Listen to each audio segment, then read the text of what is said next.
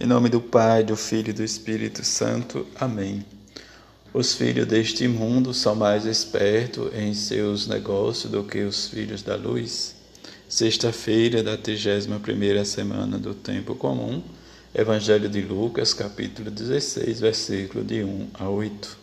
Naquele tempo, Jesus disse aos seus discípulos: Um homem rico tinha um administrador que foi acusado de esbanjar os seus bens. Ele o chamou e lhe disse: Que é isso que ouço a teu respeito? Presta conta da tua administração, pois já não podes mais administrar meus bens. O administrador então começou a refletir: O Senhor vai me tirar a administração. Que vou fazer? Para cavar não tenho forças, de mendigar tenho vergonha. Ah, já sei o que fazer para que alguém me receba em sua casa quando eu for afastado da administração. Então, ele chamou cada um dos que estava devendo ao seu patrão e perguntou ao primeiro: Quanto deves ao meu patrão? Ele respondeu: Cem barris de óleo. O administrador disse: Pega a tua conta, senta-te depressa e escreve cinquenta. Depois ele perguntou a outro: E tu quanto deves?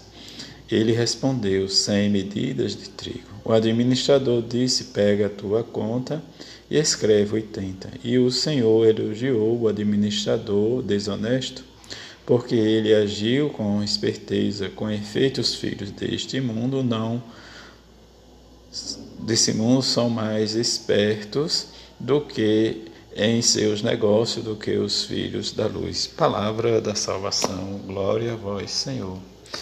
Neste dia em que também celebramos a memória de São Carlos Barromeu e também ao Sagrado Coração de Jesus, em que nestes dois, nessas duas memórias, diante do Sagrado Coração de Jesus, que abrasa seu coração de amor por nós, diante da sua misericórdia, que precisamos entender e experimentar, como diz São Carlos Barromeu, que nasceu né, em Aruna, a 2 de outubro de 1538, sobrinho de Pio IV, aos 24 anos, era sacerdote e bispo sua vida espiritual não se esvaziou com o desenrolar da atividade pastoral em toda a sua existência. Acompanhou um espírito de conversão evangélica que o configurava sempre mais a Cristo. Foi secretário do Estado do Papa e, em seguida, arcebispo de Milão.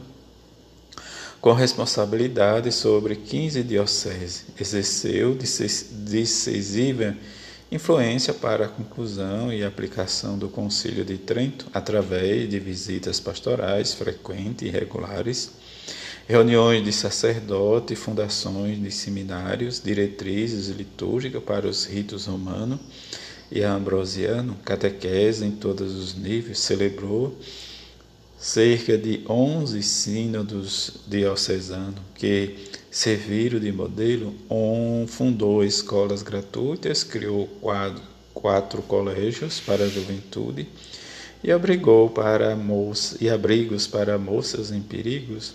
Tão intensa atividade nascia de espírito de oração e austeridade que impressionava a todos. Diante desse testemunho tirado da, da liturgia, do lecionário de, das, do cotidiano da Paulo, em que podemos entender o que Jesus vai dizer o contrário de, diante desta parábola. Né? São Carlos foi um administrador, diz fiel, em que diz enriqueceu a igreja com sua, sua vida em que aguardamos, diz Paulo, diz o nosso Salvador, que transformará o nosso corpo humilhado e o, tornará semelhante ao seu glorioso. Esta é a esperança que Paulo fala aos Filipenses. E sermos imitadores, e diante da observação de, de viver, como exemplo que ele oferece para nós ainda hoje, Paulo, mas diante disso, ele vai nos dizer que Deus, diante de.